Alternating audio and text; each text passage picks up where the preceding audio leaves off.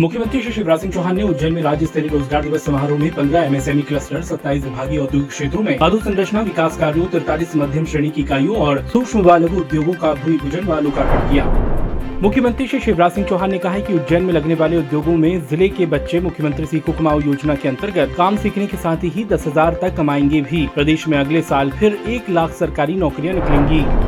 मुख्यमंत्री श्री शिवराज सिंह चौहान ने उज्जैन में आयोजित राज्य स्तरीय रोजगार दिवस कार्यक्रम में जिले के लिए पाँच सौ चौवन करोड़ नवासी लाख के नौ विकास कार्यों का शिलान्यास एवं एक सौ उनसठ करोड़ निन्यानवे लाख की लागत के साथ कार्यों का लोकार्पण कर क्षेत्रवासियों को सौगात दी।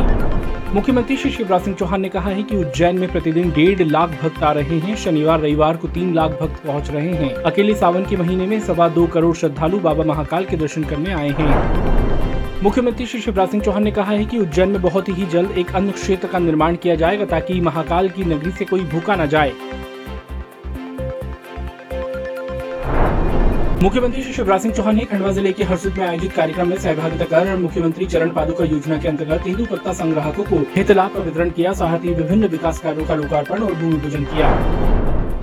हरसुद में आयोजित कार्यक्रम में मुख्यमंत्री श्री शिवराज सिंह चौहान ने कहा है कि हम ये भी तय कर रहे हैं कि इस क्षेत्र में जो उद्योग लगाएगा उसे विशेष छूट दी जाएगी ताकि क्षेत्र के लोगों को रोजगार मिल सके।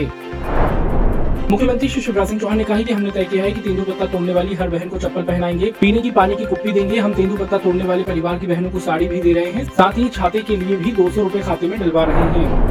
मुख्यमंत्री श्री शिवराज सिंह चौहान ने कहा है कि जिस परिवार के पास रहने की जमीन नहीं है तो उनको पट्टा देकर जमीन का मालिक बनाया जाएगा। इसके लिए हमने मुख्यमंत्री आवासीय भू अधिकार योजना चलाई है और गाँव में पट्टे वितरित होना शुरू हो गए हैं।